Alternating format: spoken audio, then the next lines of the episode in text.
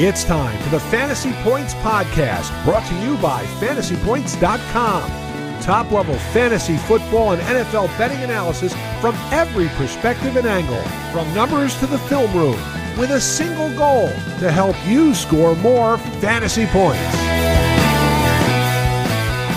All across the fantasy universe, welcome one and all to the two point stance, brought to you by fantasypoints.com. I am Brian Drake. Follow me on Twitter at Drake Fantasy. Joined as always, it's our second episode, so saying always is kind of nuts, but hey, it's factual. It's Joe Dolan. You know him, love him, fantasypoints.com, managing editor over there. Follow him on Twitter at FG underscore Dolan.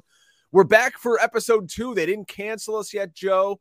Congratulations, I guess. But how you doing, buddy? I'm very, I'm very happy about that, uh, Drake. Uh, we're recording in the morning, so I didn't get to use my new light. So check this out. I got Oh, one of those like it. those fancy like uh, uh uh lights, and uh yeah, I have a button I can press to turn it on and off, but I don't need it this morning. I have a I have lovely natural light here uh, in uh in the Fantasy Point studio. Um, you can do you see Crimpet back there? By the way, yeah, you got a dog sitting on your couch. If you're not watching us Yeah. on YouTube, he's Joe's dog. Crimpet is his name. Yeah, uh, her name. Uh, Her so name. I have two. I have two. Uh, let's see that they're they're they're popular on the Ross podcast. They were popular on the uh, the daily lineup today. Now this is Butterscotch right there. Now you might notice Butterscotch has a muzzle on uh, because she's had a paw infection thinks since Thanksgiving. Um, and we've been really trying to to uh, it was uh, uh, Oh, no. uh it was um uh what do you call it? antibiotic resistant. So we have her on a different like kind of cocktail of, uh, a cocktail of drugs there, but uh she's Sounds like herself. a party. Yeah, it's a party, but tho- those are my two, two my two girls. Um, they love listening here. They're they're they're probably absorbing much more information than the average listener is. So, uh, um, those are my babes, and they're Wow. they're here to listen al- along to the show. Uh, Drake, we're talking NFC quarterback situations today. I thought that was a a fun uh, exercise with the AFC. Um, one thing I have definitely noticed, um, there were going to be far more AFC green light quarterback situations than NFC. It's just, it seems like all the certain quarterback situations are kind of stacked up in the AFC. I think we're going to have fewer, and then I'm going to be excited to go down the tally later. So, um, not not not to uh, step on your toes, but I want to I want to give the listeners what we're doing. We're doing a red light, yellow light, green light, kind of a traffic light tier for quarterback situations. Red light means that team needs to stop right now and and go out and get a quarterback before they can move forward. Yellow light is uh maybe maybe you can run that light. We'll see what happens. And green light is zoom, full ball forward. You're heading into 2023 with that quarterback. Um and I think there's going to be fewer of those green lights in the NFC than there were in the AFC. Uh, I, I think that's pretty obvious, but we'll get to the actual numbers. when you look at quarterbacks for fantasy, because again, fantasypoints.com, I thought the AFC would dominate when you just look at fantasy points for the season. But, you know, injuries and other things happening with Lamar. I was shocked with how many NFC guys were sprinkled throughout the top 12 when you look at Jalen Hurts and Justin Fields, who came in fifth overall, Geno Smith, a surprise season, Daniel Jones, Kirky Cousin, a perennial back end of the top 10 uh, even Jared Goff and Tom Brady. So I think that surprised a lot of folks when you look at, well, everybody's great in the AFC, and that's why no free agent quarterbacks want to go there. The NFC showed up this year actually for fantasy. It did. Um, you know, we have uh, guys like obviously Jalen Hurts, who was highly drafted. Um, we had, uh, you know, Kirk Cousins. You're, you're right. I mean, the NFC, it, there was still an element of you can stream your quarterbacks this year. Although, you know, I saw, um, it's- I think it was Greg Ambrosius from the NFFC who tweeted yesterday, like there were 11 quarterbacks off the board in the first five rounds of one of their super best or early best ball drafts. Um, and I, I think that's because the traditional pocket passer is kind of going out of vogue. Um, and even so, a quarterback you might consider mediocre can run a little bit now. And we'll definitely be getting into that. Um, we're going to start doing drafts here soon, I think, Drake, on this program and and going through and, and and coming up with takes. But I thought this was a fun exercise heading into uh, the off season because we know, look, this exercise is moot in a month, so might as well do it now. So let's start things off with the Atlanta Falcons. They started their year with Marcus Mariota. They ended the year with Desmond Ridder. If you look at the Falcons, uh, they finished their season at seven and ten. So, I mean, with a new coaching staff, Joe, I guess you could say seven and ten is a, a solid year for Atlanta. They got a, they got a young squad. I don't necessarily think looking at your color coordination, are they a yellow? I mean, Mariota, we know that's not the answer. We can't go there. But Ridder, it's not like he's a, a first round pick either. I think they're yellow, maybe blinking more towards the red. I agree. Um, I think Ridder did some good things. I thought he was terrible in his first start, but you know what? You got to you got to understand this was a third round pick who did not play well in in his first start, and then you know he didn't turn the ball over uh, at least interception wise. He lost a couple of fumbles. You know he he threw for uh, two touchdowns in his last game. Didn't throw a single touchdown until uh, his fourth start, by the way. So maybe that's a that's an indictment but he got the ball to Drake London. There weren't a whole lot of weapons here. I don't think he, he didn't play with Kyle Pitts at all. Um, did Desmond Ridder? This is yellow for me. Mm-hmm. And what I think Atlanta is, if Atlanta can't go out and get a slam dunk veteran, and how many of those are out there? Um, not many. I mean, Brady's not going to Atlanta. No. Uh, Aaron Rodgers isn't going to Atlanta.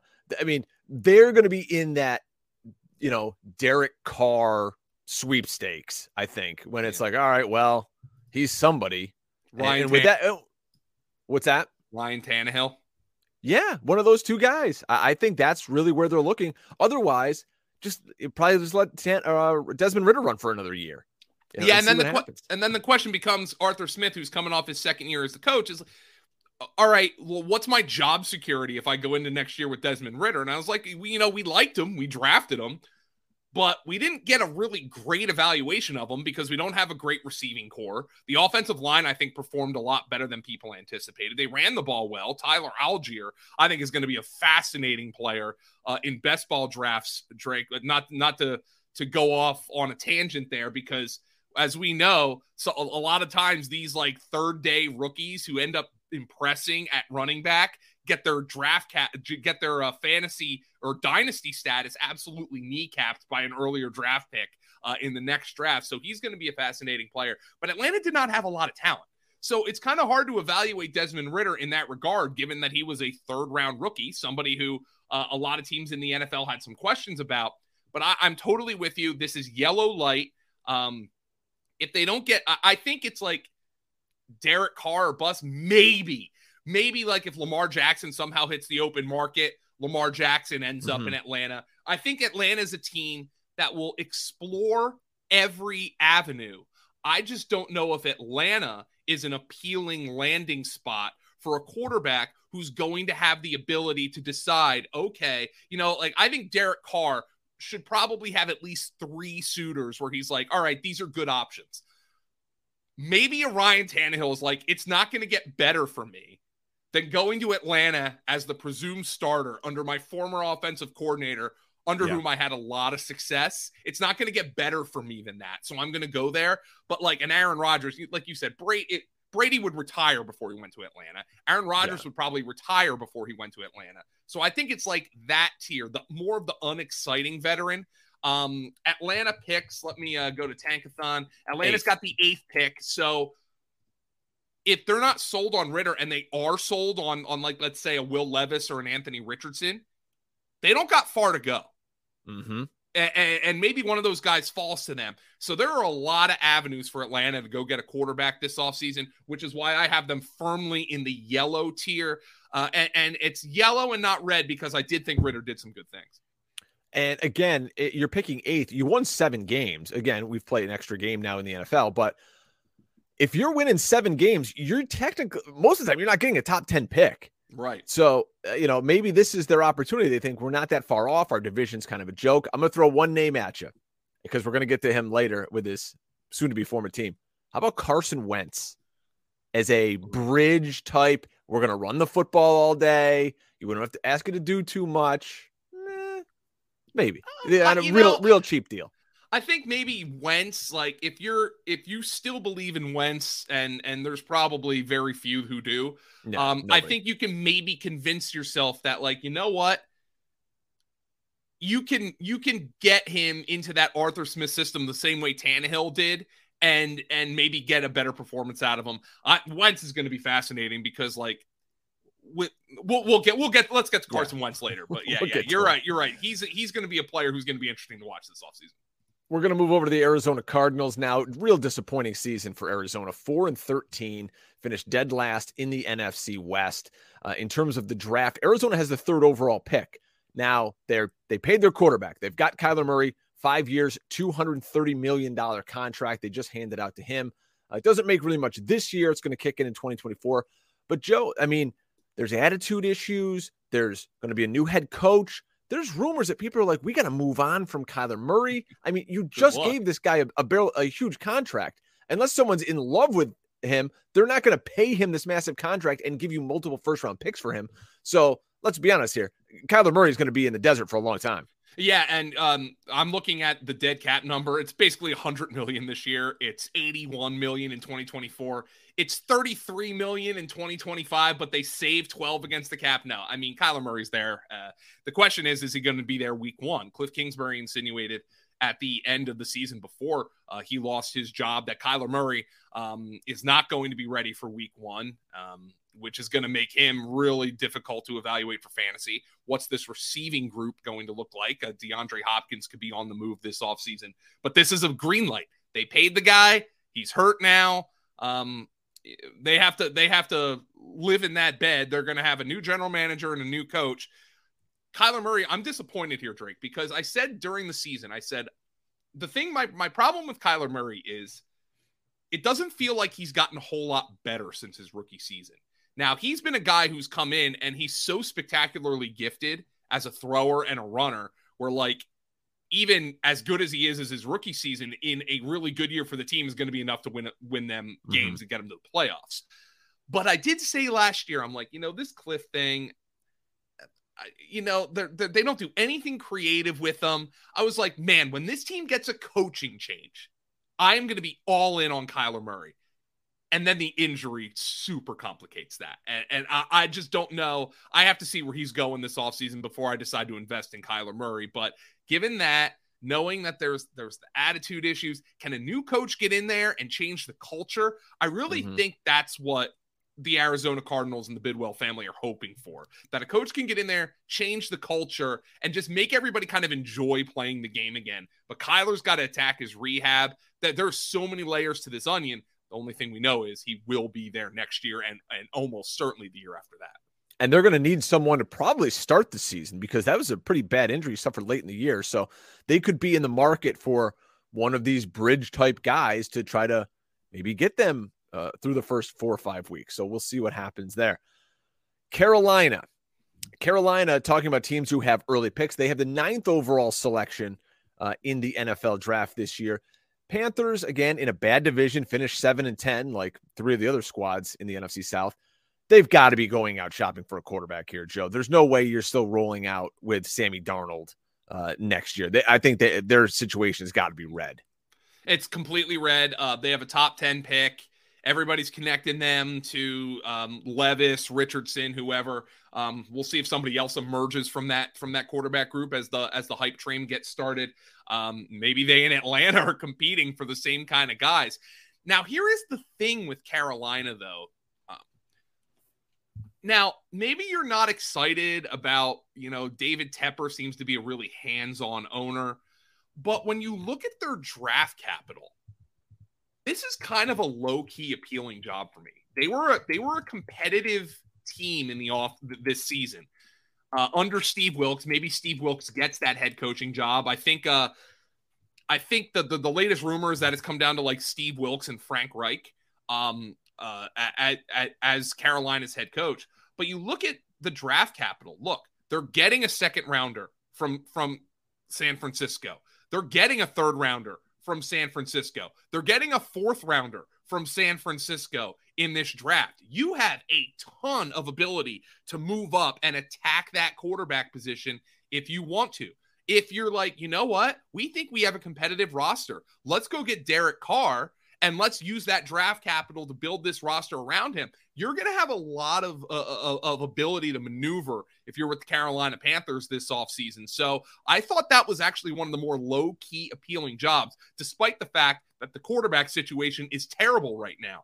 But you look at the roster, you look at the ability to build that roster. I think you can make an argument that is really a job that a lot of savvy coaches would, would want to have, but we damn well know this is a red light for the quarterback spot. They need to get one this offseason. The Chicago Bears, I think this is pretty safe to say, is a green light. Justin Fields mm. really, really shined, but we're going to have a conversation here. Now, Justin Fields finished fifth overall in total fantasy points at the quarterback position.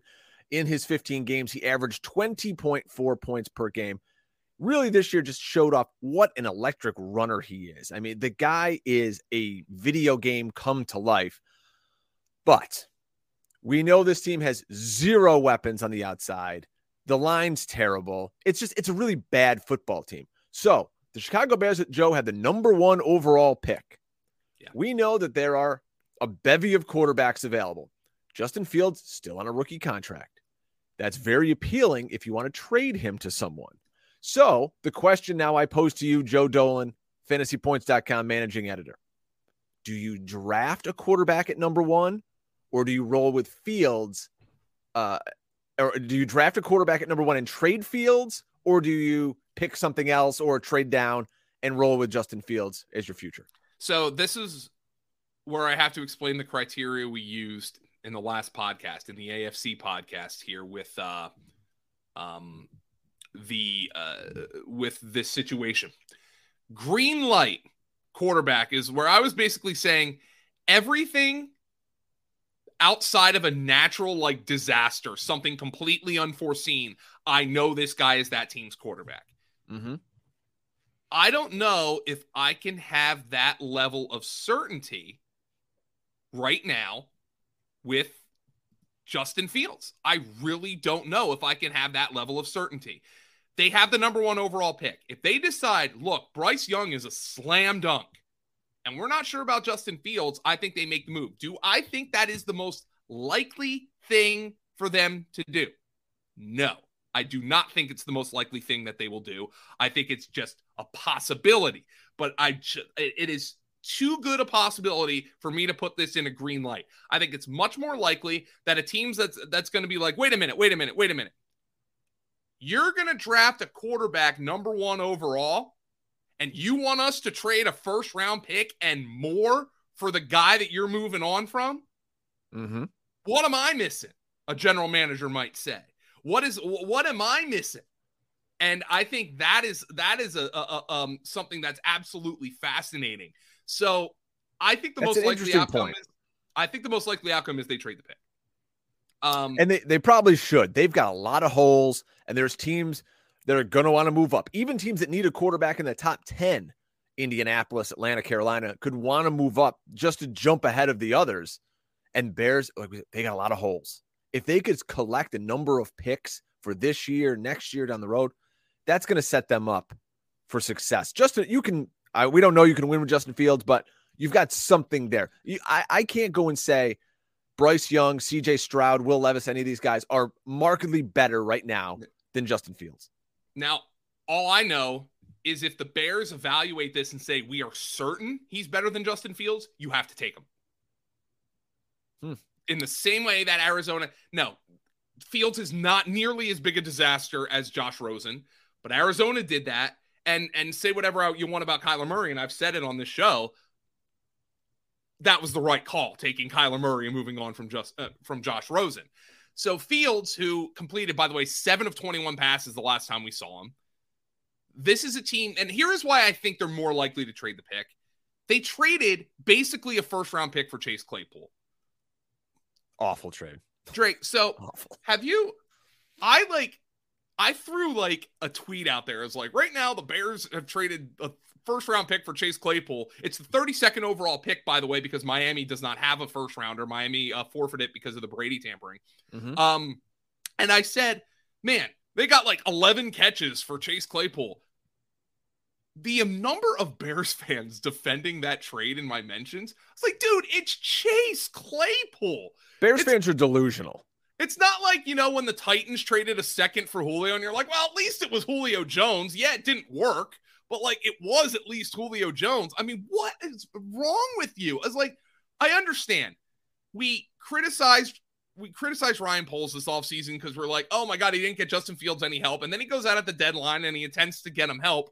And, you know, sometimes I'm caught between like, all right, we told him to go get help and he tried to do it. And then we made fun of him for doing it. But I was like, mm-hmm. couldn't you have just traded like a sixth round pick for like Zach Pascal or something? Like, like something that's not going to cost you and is going to get you the same level of production. It, I don't know. It was an awful trade. I think that's why they're more likely to trade the pick because we don't really have a whole lot to evaluate Justin Fields on. We do know Justin Fields is spectacularly talented. Um, we saw that as the runner. I mean, he's probably, I mean, I guess Lamar hasn't had any of these, oh my God, like 80 yard runs uh, uh, recently, but mm-hmm. that's what it feels like with what we're seeing with Justin Fields. Um, I, again, I think it's 90 10. They, they keep Fields and trade the pick, but it's too high for me to say, look, the look, Ryan Poles did not draft Justin Fields. Ryan Poles did not evaluate Justin Fields, at least in the context of this offense. There's enough there for me to say this is a yellow light quarterback situation. And anybody arguing that it's not a valid discussion is out of their minds. It's the first thing the Chicago Bears did this offseason when they knew they had the number one pick. Matter sure. of fact, if they had the number two pick, they're probably discussing it as well. So uh, I think where the conversation goes here is you go look at all the quarterbacks in the draft are how many real first round difference makers are there? And then these teams down below, if you're Carolina, right? If you're Tennessee, Houston needs a quarterback, right? And then you're going to say, all right, do we have enough ammo to get up into the top three to make a selection, or is it cheaper to tr- make the trade to the Bears for Fields? because either way you're trading a yeah. number of assets, but it's probably cheaper to go get Fields than to go get well a, a top three draft pick because you have three years of Fields left in theory because of the contract, and you have mm-hmm. 5 mm-hmm. of the number one draft pick. So there is a whole layer of onion um, uh, just just just with this Chicago Bears situation. I think it's one of the more fascinating situations. I, and that's why I think people are gravitating towards this discussion because mm-hmm. it is fascinating. It is rare for this to happen. You know, this isn't like the Jaguars and say what you want about Trevor Lawrence's rookie season. He showed more as a passer than Justin Fields has shown so far. And also, we knew that that coaching staff was another disaster last year. Um, so we had that situation last year. This discussion did not come up last year, mostly because I don't think there was a, a quarterback. I mean, there wasn't a quarterback nearly as highly regarded as any of these guys in last year's draft class. But I really just, I, I, people arguing that this is not a valid conversation are out of their minds. It is every general manager's job evaluate the players on the roster, the assets it has on the roster and through draft and to make and to construct the best roster possible. And it is up to Ryan Poles to decide if that's Bryce Young and fewer draft picks around him, or Justin Fields and a bevy of draft picks around him? And that is an open ended question. Yeah, so I'm sure we'll be talking about that as the season goes on. And if you're looking to keep your season going on, you want to go over to fantasypoints.com. Right now, we've got our super early bird special 30% off all subscriptions, no promo code needed, 30% off any package. That goes until the Super Bowl. When the Super Bowl kicks off, that program goes away. Folks, don't wait you know you're going to be signing up for betting content, for fantasy content, for just general NFL stuff because where else do you get it besides fantasypoints.com with the guru, with the grinder? There's a lot of nicknames over here, Joe. I love it. I got to, uh, we're to come up with some good ones.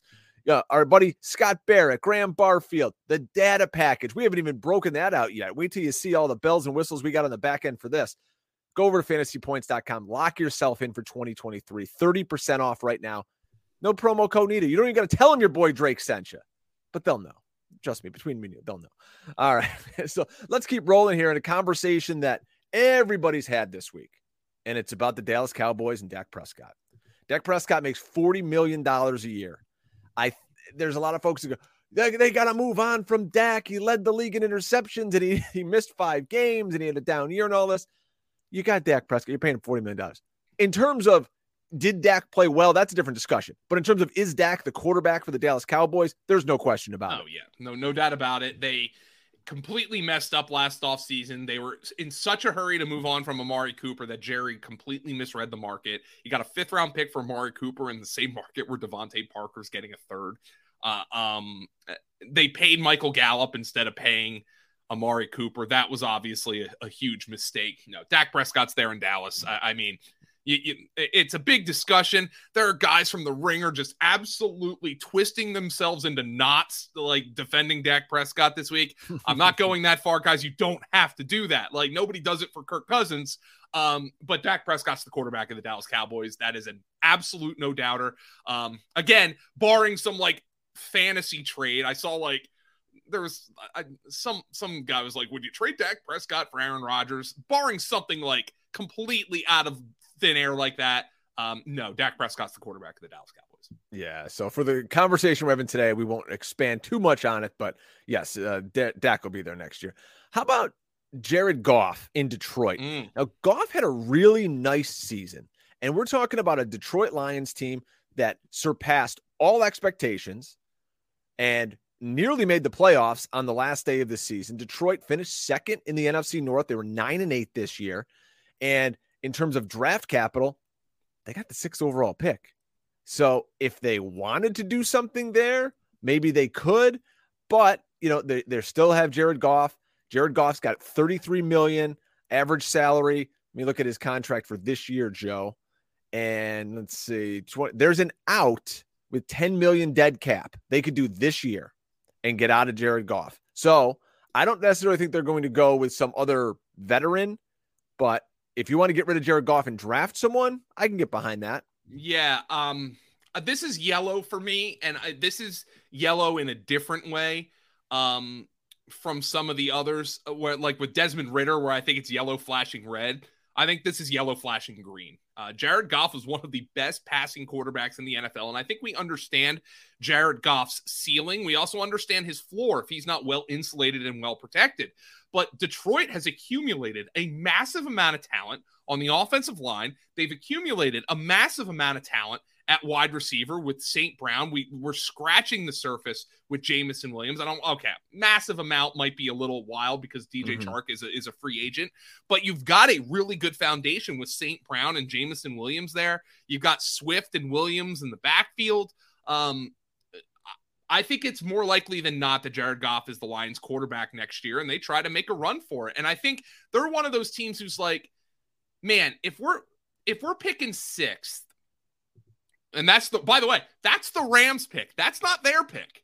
They mm-hmm. also pick in the teens. So if they decide we want Bryce Young, they might well be one of those teams who has the ability to do that. The question then becomes do the Chicago Bears want the Detroit Lions to get Bryce Young?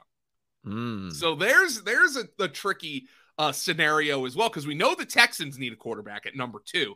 So yep. Detroit might be like, man, we really think Bryce Young's the guy, but there's no way that Chicago's going to trade with us. Detroit might just have to stand pat. I think Jared Goff is their quarterback next year, but they're a team that I have to put them in the yellow tier only because of the maneuverability that they have with the sixth and the 18th pick.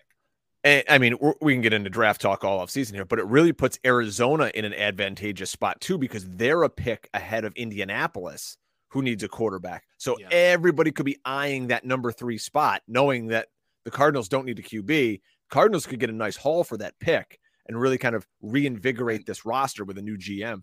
Here's another reason why I think the Bears are going to trade the pick is because you look at Indianapolis at four, you look at Houston at two. The Bears could be like, hey, Houston, you don't want us to trade this pick to Indy?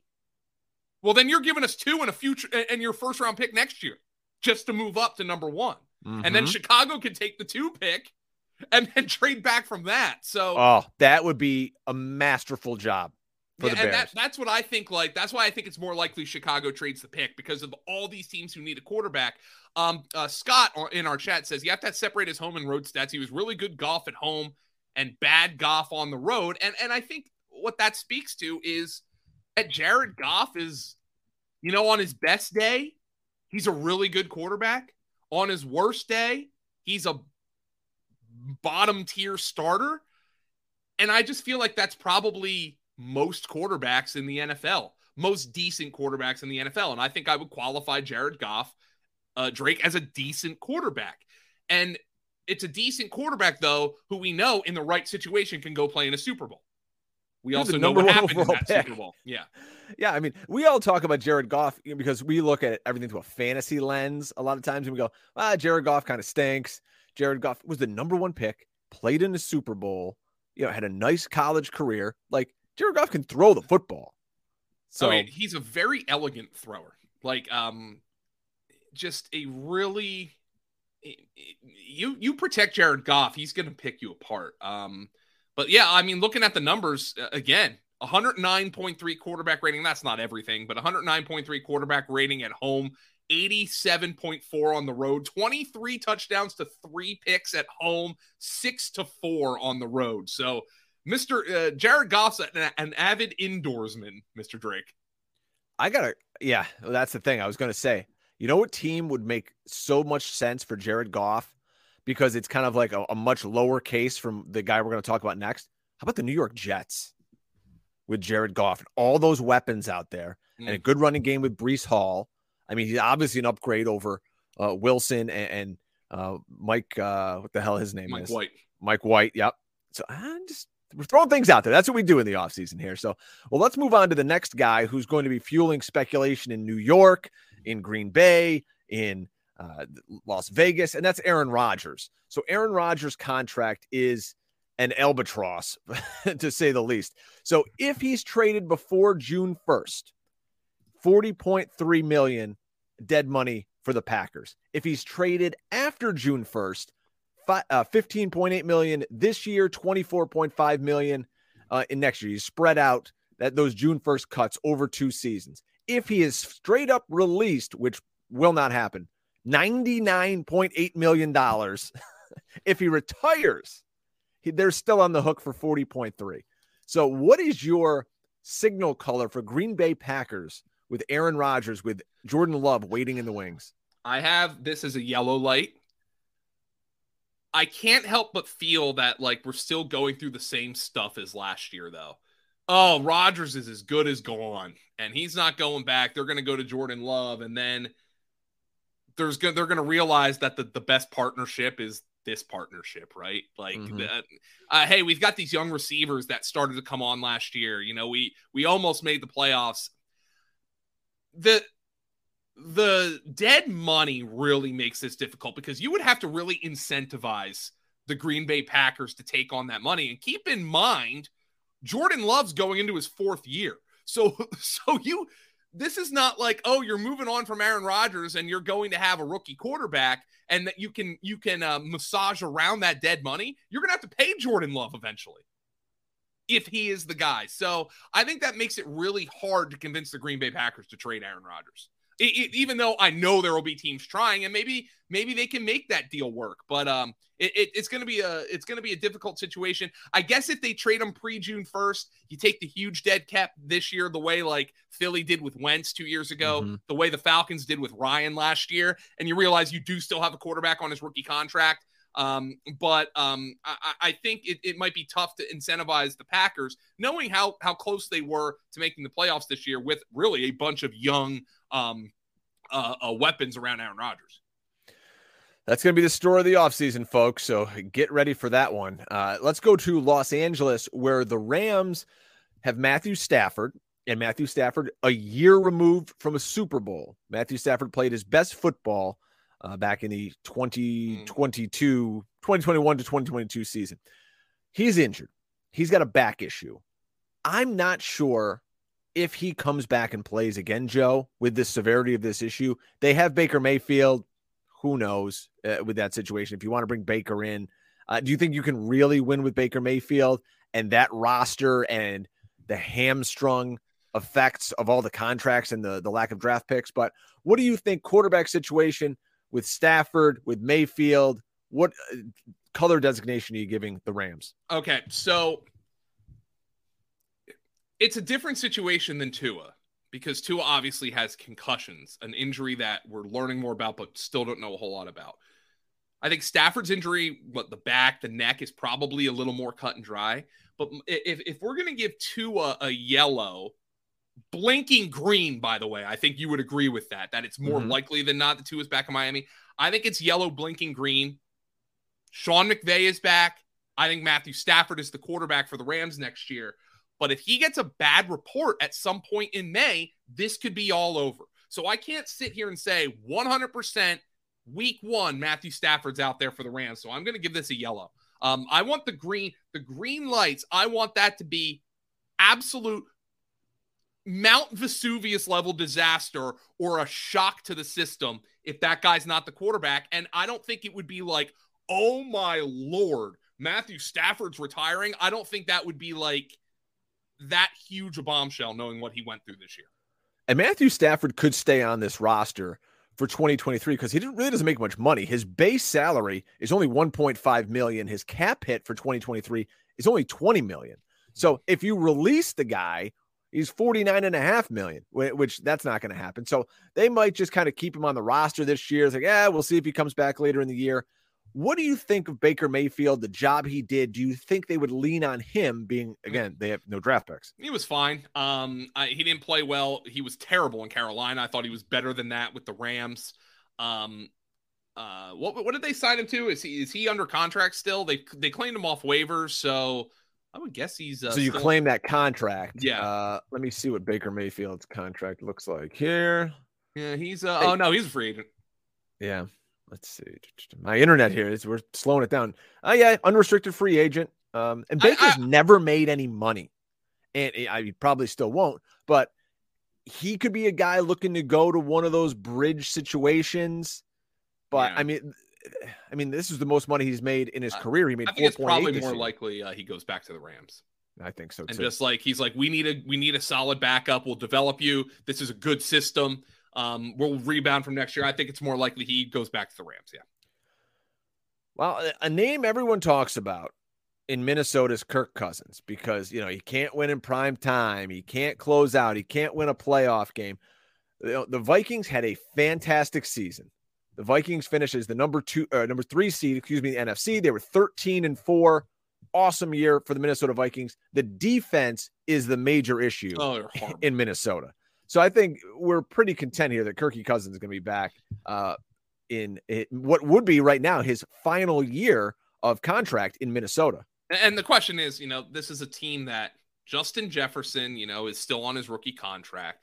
You're like, where, where are you going to go? I mean, if you're Minnesota, where what what what better are you getting here in, as opposed to Kirk Cousins? He's on the final year of his contract. This is a green light for me. He's their quarterback next year.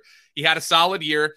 Um, and, and, and in the way that Kirk Cousins always has solid years. And then everybody makes fun of him when he collapses on prime time and in the playoffs, whether that's fair or not. Um, and, and but the, performance is probably good enough. Look, you, you, get your team to 13 and four, even when they were the most fraudulent 13 win team of all time, as Football Outsiders has been pointing out all year. Mm-hmm. There's a lot of positives to take away from that. He's their quarterback next year. Well, if you're Kirk Cousins, now you're going to fully guaranteed. Again, he's making 10 million. He got a ton of money up front with, with this contract, right? He's on a one year, $35 million deal. Uh, do you think maybe Kirk Cousin holds out in training camp or, or wants a little security, a little long term deal from the Vikings? I think it's possible. Um, I don't know how how well that's going to sit with Minnesota fans after mm-hmm. the the way the uh, after the way the the season ended after some of those performances, but uh, I, I think he could. But I, I'm Kirk maybe should also sit there and realize, man, I've had a damn good career. I've made a lot of money. Yeah, no question about it. Let's move on to the New Orleans Saints. Really disappointing year for the Saints. We started the year, we had Jameis Winston under center. Uh, we finished the year, Andy Dalton. We are always sprinkling a little Taysom Hill. Seven and 10 year for the New Orleans Saints. Uh, when you look at uh, draft for the New Orleans Saints, I don't believe the Saints have a first round pick. Oh no, they don't, because it would have been the tenth pick. They traded that. That's right to Philadelphia, so they could draft a wide receiver. So Andy Dalton, Jameis Winston, yeesh, I'm and no first round pick. This is one of those like veteran situations. Uh, their quarterback's not on this roster, and if they go into next year with Andy Dalton, who was okay, you know, in, in the way you would expect Andy Dalton to be. I'm giving this a red light, Drake. I don't think the quarterback's on the roster. I think they have to do something different. How can you, uh, like, I mean, I know they don't have a first round pick, so that really kind of chin straps them as to what they can do. But I, no, they they don't have the quarterback on this roster. They didn't play Jameis all year. Um, so I think that tells you what the coaching staff thinks of him. Let's keep it rolling with the New York Football Giants. Shout out to you, Giants fans. You're not playing for a draft pick and trying to negotiate yourself into uh, you know a top 10 pick here. You, you made the playoffs and you won a game with Daniel Jones, who finished as QB seven in fantasy football, averaging over 18 points a game. Now, Daniel Jones, Saquon Barkley, they are unrestricted free agents. You could absolutely franchise tag Daniel Jones. I don't know if you necessarily want to pay him that much money for a season, but I think Joe, the Giants are they're going to get something done here with Daniel Jones. Saquon, who knows, who cares? That's another story. But where else are they going to go? When you're looking at the Giants, who are selecting 26th right now, Daniel Jones has got to come back on this team. I think that's more likely than not, but I mean, he is an unrestricted free agent. So I have to make this a yellow, blinking green. I think Daniel Jones is back here but he is a free agent. So this is yellow blink, blinking green for me. Oh my God, Giants fans were buying into the Danny Dimes hype at the end of the year, and oh. I'm not going to go out there and, and and blame that loss to Philly on Daniel Jones. Okay, like did he have a good game? No. The Giants were outclassed at literally every position. So yeah. I'm not going to go out there and say, "Oh, Daniel Jones, he should have played better in that game." Uh, uh, uh, uh. Not going to do that. Um, but this is obviously a situation where I think he's back. Um, I think maybe the hype was getting a little out of control. You heard Bill Simmons. I don't know if you heard Bill Simmons uh, two weeks ago when he was, was he? definitely one of these guys talking Bill uh, Daniel Jones for MVP. No, he was like he was like, there. hey, hey, hey, hey, Sal, turn on the uh, TikTok camera there, uh, nephew Kyle. Are we sure Daniel Jones isn't the best quarterback in the NFC? Oh my God, he's a thinking Stop man's Josh Allen. Uh, so my Bill Simmons impression kind of sounds like Tim Kurkjian. Um, you know, I talked to three area scouts who told me that Daniel Jones is going to sign with the Patriots. Um, uh, so my Bill Simmons impression is a little like that, but uh, um, like the, the hype got a little out of control. But Daniel Jones was not well supported on that team this year. I think they know that. All of their top receivers are free agents Hodgins, uh, Slayton, James, Sterling Shepard. They're going to cut Golladay. Um, my, I think the, the, most likely situation here, and the problem for the Giants though, is the wide the, the free agent wide receiver class is terrible. Yeah. So if you're going to pay Daniel Jones on the franchise tag, and you definitely need receivers, it, my guess is they'll be heavily looking at one at 26 in this draft. No question about it. Do you give pause to the passing stats for Daniel Jones? I mean, you look at a guy here who threw I I want to say it was 12 games in the season where he threw under 200 yards. I mean, he really he went over 300 yards twice. In the, this is in 2022 NFL, and that was against Detroit and Minnesota in the regular season, two of the crappiest defenses uh, it, that you'll see as a quarterback. Does that give you pause at all? Is how limited he really was because he made up so much of it on the ground? Yeah, I mean, he threw for 300 yards and counting the playoffs three times, twice against Minnesota. Mm-hmm. Um, the thing, the thing that makes it tough for me is if you look at Daniel Jones's supporting cast the last couple years, it's below average across the board at the wide receiver position. So, and, and Brian Daboll's a coach who actually has a clue, which is why I think they're going to bring him back. I'm not going to be freaking out about Dan Dan Jones but like if they bring him back and he's like the QB 14 off the board, I'll probably be investing because he does run. Um, I think they're going to have to improve around him this season. I think they'll probably re-sign a guy like Hodgins. Uh, he's an exclusive rights free agent, so basically, if they decide to re-sign him, they will. Um, and and supplement that with maybe a rookie, a, a, a solid veteran. But um, I, I, the hype was a little out of control for me, but I think he probably showed enough that they want to bring him back. In Philadelphia, the Eagles are preparing for the NFC Championship game, and their quarterback, Jalen Hurts, is preparing to cash in because Hurts makes literally no money here. He's on the final year of his rookie deal. So he's making four million or next year, excuse me, it'll be the final year of his rookie deal. He'll make four million dollars, then be an unrestricted free agent. The Eagles are going to have to pay Jalen Hurts this offseason. They don't want to wait until they're up against it. They want to get this done because every year you wait, the price tag goes up. So I think obviously the Eagles, it's a as green as green gets in Philadelphia. Uh, it's Eagles green for who's the quarterback, but it's just a matter of how much is Jalen Hurts going to get paid. Yeah, this is a green light for me, but it does bring to mind an interesting conversation. On did you see Micah Parsons' tweet yesterday? Micah Parsons should not have a Twitter account. Michael, uh, he's yeah. uh, but he's kind of a dope. He's like your uncle that you look at on Facebook and you go like, "Oh man, like why why do I why am I related so, to this guy?" Here's what he essentially tweeted. He's like, "So three of the four teams in the championship have a quarterback on their rookie contract. Hmm, you know, and I mean the 49ers do have Jimmy Garoppolo, but um but yeah, so there's there's Micah Parsons' point. And now I think most, you know, Dallas fans are like, "Oh my god, he's taking a shot at Dak." And to me, it raised an interesting question because does any general manager in the league have the balls to say, hey, we've put an all star Pro Bowl caliber roster around this young quarterback on his rookie deal, let's say the way the 49ers have and the way the Eagles have.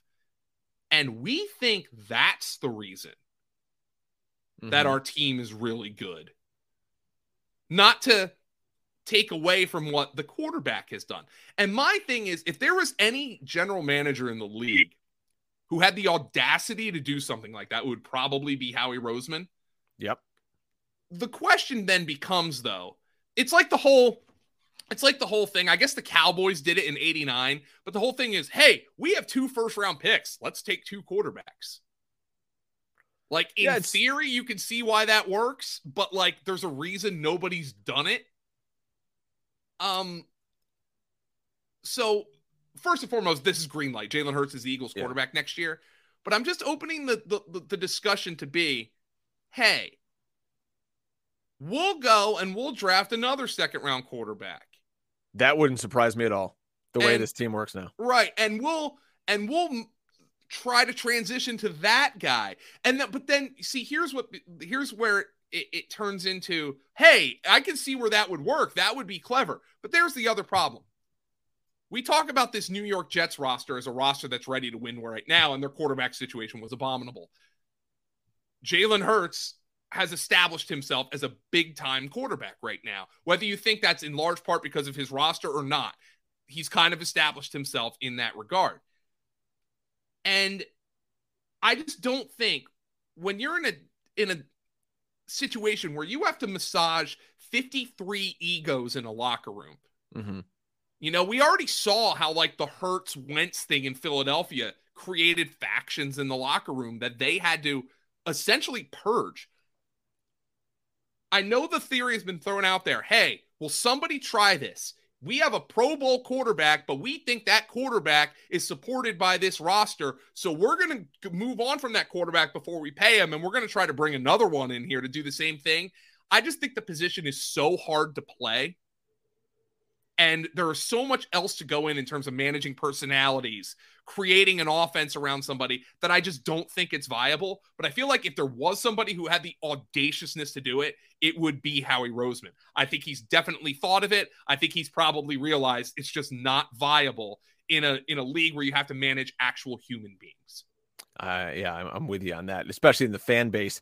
Uh, you're talking about a kid who maybe just brought you to the Super Bowl, or at least on the doorstep. So San Francisco 49ers, their opponent this weekend. This is an interesting conversation also. Brock Purdy, Trey Lance, who's going to be returning from injury. Jimmy Garoppolo, this is the final year of his contract. He will be an unrestricted free agent uh, this offseason. So likely Jimmy G is out the door finding um, greener pastures. And I think the Brock Purdy emergence really is going to allow that because San Francisco now they don't have to worry about bringing like Jimmy G back as a safety net for Trey Lance. But Trey Lance, Brock Purdy, where do you see the starting quarterback going here? So this is unique because uh, I'm going back through the AFC and the NFC. This is my 13th green light that I have among the two conferences. This is the only one where I don't know who the green light is. I was going to think that, yeah. One of these two guys is going to start. It's going to be Lance, yeah. going to be Purdy. I think it's probably going to be Purdy uh, at, mm-hmm. at this stage. And now maybe things get completely blown up if the 49ers, you know, fall on their faces this weekend against the Eagles and touchdown Your lips to God's ears. Yeah, and t- t- touchdown Tom's like, "Hey, Kyle Shanahan, what's up, man? You tired yep. of falling short of the Super Bowl?" Um, so I guess that could happen, but I'm going to say it's green light. It's going to be Lance or it's going to be Purdy here for the 49ers. I mean, again, we just talked about the value of that quarterback on his rookie contract, and they've got two of them. Um, and Trey Lance can maybe get them a draft pick right now. Kind of a fascinating situation to watch this offseason. If, if, if the 49ers win this weekend, it's Purdy. There's like, it, it's Purdy. If they lose this weekend, especially if he throws a couple picks, then it gets more interesting. Um, but I'm to green light it without, with the caveat that I don't know which guy is the green light. Do you, if you decide to go with Brock Purdy, do you trade Trey Lance if you're the 49ers? Makes no money. He's on a rookie well, deal. First and foremost, you just traded a second, third, fourth, and fifth for Christian McCaffrey. So you probably need to recoup one of those day two picks. Mm-hmm. And I think you'd probably get a third rounder. That Trey Lance is a fascinating one because, like, maybe one of these teams that isn't appealing to Rodgers or Carr, or one of these teams that, like, you know, misses out on, let's just say, Ryan Tannehill or something like that. You could trade a third round pick for Trey Lance. That could be appealing. Like, Trey Lance has done nothing to show that he's a top 20 quarterback in the NFL but he hasn't done anything to show he isn't. I mean, we he just was talked a third to, overall pick. We just talked about the Philadelphia Eagles and how they love to do kind of wild stuff at the quote unquote quarterback factory. Wow. You think they'd throw a third round pick to San Francisco? Say, we'll we'll take him. I you do. can back up Jalen Hurts. Now it kind of fits the offense a little bit. Yep. Can develop this kid, get him healthy. Absolutely, I could see them doing that. Ah. One hundred percent could see them doing that and San Francisco go, "There's no way in hell we're sending this kid." Yeah, yeah, yeah, exactly. no, exactly. Especially since this could become a little bit of a rivalry here with the way these two rosters look. So, no, I, I completely agree. That would be a fascinating move, though. 32 year old Geno Smith had quite the season. I think between him and uh, Saquon Barkley for comeback player of the year. What a great story in the Pacific Northwest. Unrestricted free agent Geno Smith. Now, this is a team that they got out of Russell Wilson. They said, eh, maybe we'll see what Geno's got to be a bridge. Do you think that Geno Smith gets a contract extension here? Yes. And, and is the future of the Seattle Seahawks? I think he gets a contract extension with Seattle. But again, let's go back to the Daniel Jones situation. He's a free agent. So I can't sit here and say, oh, he's definitely their quarterback. So this is a yellow light for me. Geno's mm-hmm. starting somewhere next year. You know, I, I, he's been a name I've neglected to mention in the for a lot of these yellow or red light teams that I know don't have a quarterback. Um, I think a lot of teams could probably talk themselves in to Geno Smith as their quarterback. Um, but I think this is yellow light. I think he gets extended in Seattle, but he is a free agent. So I can't sit mm-hmm. here and tell you, yes, absolutely, he is the quarterback of the Seahawks. You know where I think he could fit in really well if he leaves Seattle, Tampa Bay. Sure. Look at look at the way these rosters are built. I mean, he goes out there, he's got all these receivers still. You know, they got a little bit of a run game. They get that offensive line healthy. You're not going to have to pay him, you know, what you would some of these other elite quarterbacks. So that would be my tip if he doesn't come back to Seattle. All right, we just mentioned the Buccaneers. Let's go there. Tom Brady uh, is looking to go elsewhere. I don't know necessarily if that happens, but I, I, I'd rather say Tom Brady's either going to retire or go somewhere else. I don't see him coming back no, to Tampa Bay. I have this as a red light. I think the Tampa Bay thing has run its course. Tom Brady did exact. Look, you're the Tampa Bay Buccaneers. If you signed Tom Brady three years ago and you tell any Buccaneers fan, any member of that organization, you're going to make the playoffs three times, you're going to win a Super Bowl. We got every cent worth out of Tom Brady. And Tom Absolutely. Brady thanked the fans. Thank you for welcoming me you know, thank this organization. I think that was a goodbye message. Tom Brady's tenure in San Francisco and uh, uh, Tampa Bay, rather. Ooh, maybe that's a maybe that's a Freudian slip there. uh, his tenure in Tampa Bay ended sourly, just like it did in New England. It doesn't take away what Tom Brady did for the Buccaneers, but he's gone. He will not be there yeah. next year. The last team we'll talk about today, the Washington Commanders. Lord only knows how and why Ron Rivera is still the head coach of this football team, but he is at the moment. And the Commanders finished 8 8 and 1. They started the year with Carson Wentz. Then we transitioned to Taylor Heinicke. We ended the year with Sam Howell out of North Carolina, who reports said, you know, this, this team is telling potential head coaching candidates that Sam Howell is their quarterback, which I don't understand because you didn't want to play this kid all year. You yeah. put him in one garbage game. One game and, and now all of a sudden he's the face of the franchise, which just shows how poorly run the Commanders are. But what color designation are you giving the old Commandos? Yellow flashing red. We know it's not Wentz. So team colors. Yeah, exactly. Oh, excuse Yellow me. Yellow flashing burgundy. Burgundy. Oh man, I called yeah. it.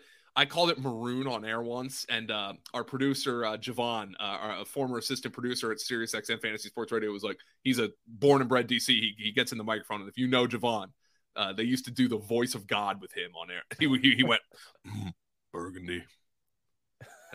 Uh, he was not into me saying maroon. Uh, so no burgundy and gold. Uh, this is gold flashing burgundy right now. I, I think Hal did some good things in that game. HB Heinicke, uh, John Hansen has taken to calling him hospital ball Heinicke. I've shortened that to I like for some reason I just really love calling him HB Heinicke because it sounds like a oil tycoon from the 19th century. Um, Maybe HB Heinicke will buy the team. Yeah, HB get HB Heinicke to to, to uh, purchase this this god awful franchise. Um, but I think this is like a Derek Carr, Geno Smith mm-hmm. kind of area you know, like where I told you on the last podcast, I don't think the Colts can talk themselves, their fans, into another 30 plus quarterback. The commanders could do that, and their fans are like, all right, wake me up when you sell the team. Yeah. You know, like we're not going to be interested in this team until you sell it anyway. So do whatever the hell you want. Yeah. Let, let us know when you're giving out Sean Taylor popsicle stick night or something, oh. you know, with all the disasters they do with that. Uh, but yeah, I, I agree with you. That that team is in trouble. It's just needs a whole reboot, and everybody's got to go. but you know who's not going anywhere? Joe and I, we're with you here every single week on the two point stance. Hopefully, you're enjoying it. Go over to the YouTube page. Make sure you're subscribed to Fantasy Points. Just search it, baby. It's that easy. Hit that subscribe button. There's a bevy of content. It's not just Joe and I. You're going to get the betting content. You're going to get uh, the data points. Uh, talk about some of these other great shows we've got on the YouTube channel, Joe. I mean, you're you're in uh, as the managing editor. You know all the great talent on the team. So obviously I did the um I did the fantasy points daily lineup during the season, uh, which was a, basically a rundown of the headlines. Not so much for me to do in the off season. There, we're going to have um underdog drafts. We're going to have FFPC drafts all off season. You and I are going to be doing uh draft content. We're going to talk. The one of the things we really want to do with this show, Drake, is uh, not not that this is unique, but we want to bring in interviews, which is something um, mm-hmm. We want to bring in outside interviews, interviews from around fantasy points, what people are doing. Scott Barrett and Grant Barfield and John Hansen and all those guys. Our guy Brett Whitefield with the data package um, is going to be huge on draft. Wes Huber is going to be huge on draft. I think it's going to be a fascinating offseason here. Um, and you and I are, I'm glad to spearhead this with you. I'm glad to talk to you on a Thursday morning. I mean, you know, we, we just find time to record these things. Um, Drake, one more thing. Let's drop yes. one more thing. You know how like Steve Jobs used to do that at, at, at the Mac keynotes? I don't know if you ever remember that. Like he would act like he wrapped up and then he said one more thing and then he'd drop a bombshell. Um, this isn't so much a bombshell, but uh, while we were on air, the New York Jets announced that they have hired Nathaniel Hackett as offensive coordinator. You know that's, that's going to lead to move. a lot of a lot of speculation. Okay. Uh, first and foremost, it's going to be a lot of guys uh, wishing they could call into Francesa right now and complain that they hired Nathaniel Hackett. And then the cope 30 seconds later is going to be, oh my God, he's best friends with Aaron Rodgers.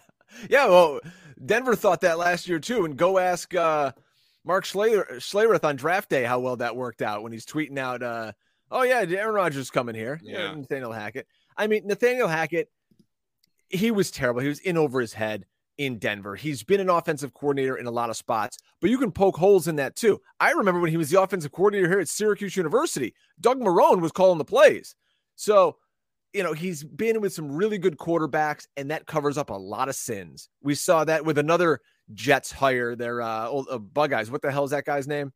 Uh, Adam uh, Gase. Adam Gase. Here, there you go. It's oh no, he's great. He's worked yeah, all these quarterbacks. Eh, is it the coach? Is the quarterback? Yeah, I, I look. I'm Aaron Rodgers. If there was a spot for him to go, I look. I think this Jets offense is ready to win. Um, we also thought that Broncos offense was ready to win this year. So uh, look, I, I, don't think Rodgers will drop off the way Wilson did, but look, Jet, Jets fans are willing to sell their soul to find out. I yeah, know that. They've already sold it. They live in uh, New Jersey, uh, so come on.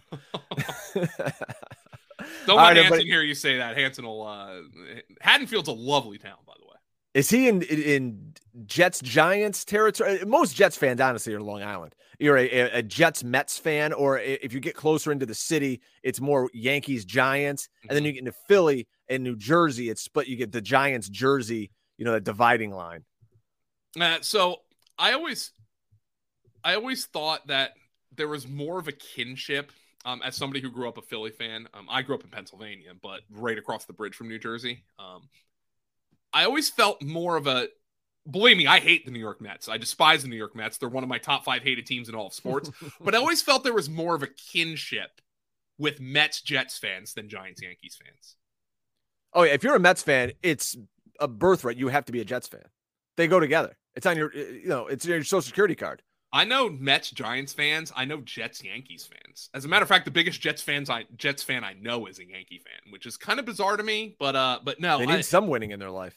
Mets Jets was always the one I felt more of like a kinship with. Like, hey, yeah, we're not with right. Like you just mentioned the term birthright. Like there was there is no birthright there, right? You're Prince Harry. Um, you, you're out there writing memoirs about how much you hate the Yankees. You know, like that's what that's what Mets Jets fans are. So I always felt more of a kinship, like because everybody always treats Philly like a little brother, and now like you know, um, you know, Philly, if, if, if they make a run to the Super Bowl here, the Sixers are looking pretty good. The Phillies were in the World Series. It's it was uh it's a pretty good time to be a Philly sports fan, I'll tell you that. Isn't that funny how that happens with some of these towns where Tampa Bay, San Francisco, yeah. uh, these these towns, and all the sports teams come together and kind of win in these little pockets. It's it's a unique uh, little thing. Well, Maybe let's, let's put it this way. I used to have a Flyers flag up on my door back there. Uh, that does not. I, I, mean, it exists. I just don't know where it is. I, uh, I, I made a I made a pact with myself. I, I said I was not going to watch a second of Flyers hockey this year, and I have held on to that pact. I'm disgusted by that franchise. Um, instead, I put up my Pinehurst number two flag back there. Uh, ah, even better. I we could get more uh, traction here talking uh, golf courses we visited than talking NHL. So yeah, I mean, like, uh, like I, I I used to be a Flyer season ticket holder. Really? And I I have determined I mean I couldn't be now. I live in South Carolina, but um I I love it. Love it. But that team has disgusted me. There's they every move they make it, it, it's just another embarrassment. I can't stand that team right now. I'm a fan. Oh, I'm a fan. Don't get me wrong. I'm I'm not sitting here saying, "Oh, I'm going to go be a Lightning fan." No, I will never do that. That's BS. I'll never do that. Uh, but no, I I just don't have to watch the Flyers. That is my prerogative and I am not doing it. There you go. But we hope you guys watch us every week here on the Two Point Stance. Thanks so much for hanging out with us. And we'll be back next time. For Dolan, I'm Drake. See you later, everybody. Thanks for tuning in to this edition of the Fantasy Points Podcast. Remember to subscribe, rate, and review on your favorite platform. And come join the roster at fantasypoints.com.